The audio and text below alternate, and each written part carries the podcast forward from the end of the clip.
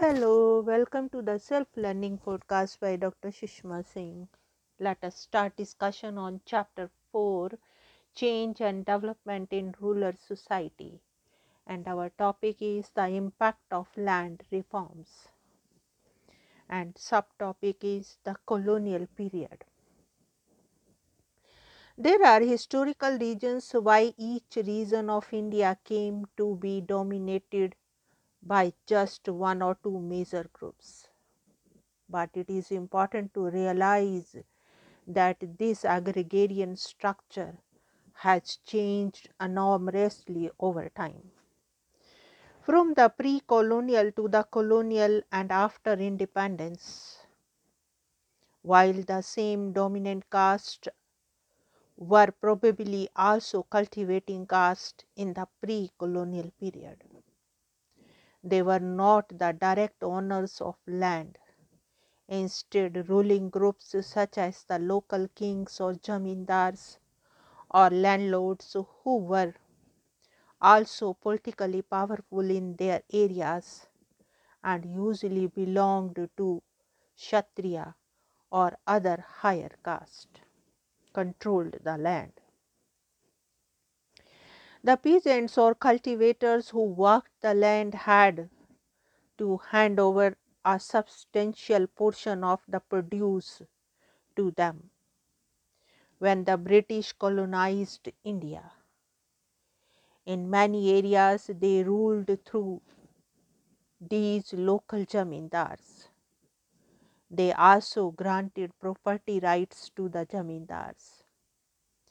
Under the British, the jamindars were given more control over land than they had before.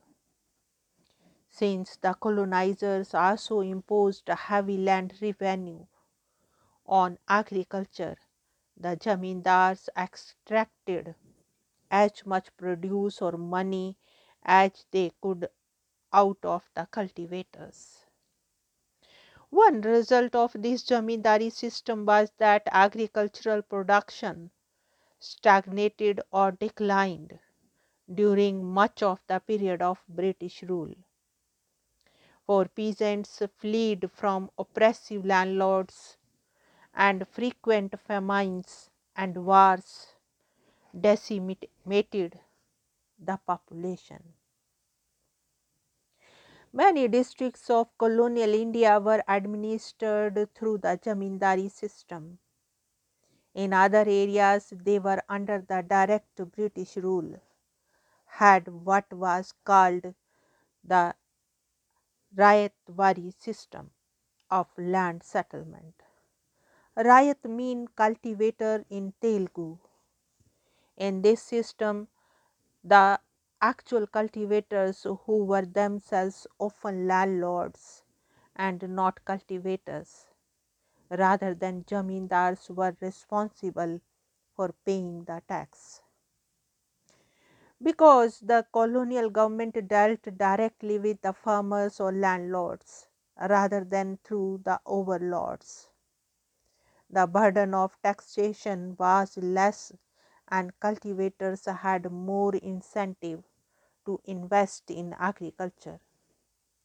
As a result, these areas became relatively more productive and prosperous. This background about land revenue administration in colonial India, much of which you have learned in your history books, is important to keep in mind when studying the agrarian structure of present day India. This is because it is through a series of changes starting in this period that the current structure evolved. Now, let us move to the next point independent India. After India became independent, Nehru and his policy advisors embarked on the program of planned development that focused on agrarian reform as well as industrialization. The policymakers were responding to the dismal agricultural situation in India at that time. This was marked by low productivity, dependence on imported food grains, and the intense poverty of a large section of the rural population. They felt that a major reform in the agrarian structure and especially in the land holding system and the distribution of land was necessary if agriculture were to progress. From the 1950s to 1970s, a series of land reform laws were passed at the national level as well as in the states that were intended to bring about these changes. The first important legislation was the abolition of the Jamindari system, which removed the layer of intermediaries who stood between the cultivators and the state. Of all the land reform laws that were passed, this was probably the most effective, for in most areas it succeeded in taking out the superior rights of the jamindars over the land and weakening their economic and political power. This did not happen without a struggle, of course, but ultimately the effect was to strengthen the position of the actual landholders and cultivators at the local level. However, Jamindari abolition did not wipe out land ordism or the tenancy or sharecropping systems, which continued in many areas. It only removed the top layer of landlords in the multi layered agrarian structure. Among the other major land reform laws that were introduced were the Tenancy Abolition and Regulation Acts.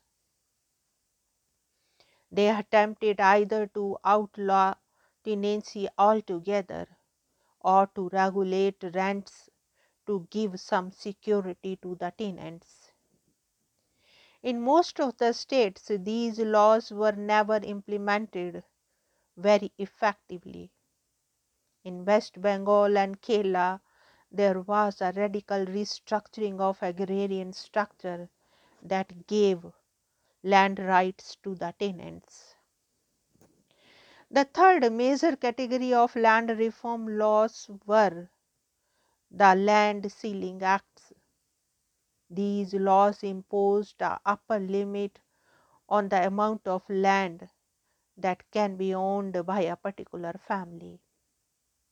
The ceiling varies from region to region depending on the kind of land, its productivity, and other such factors.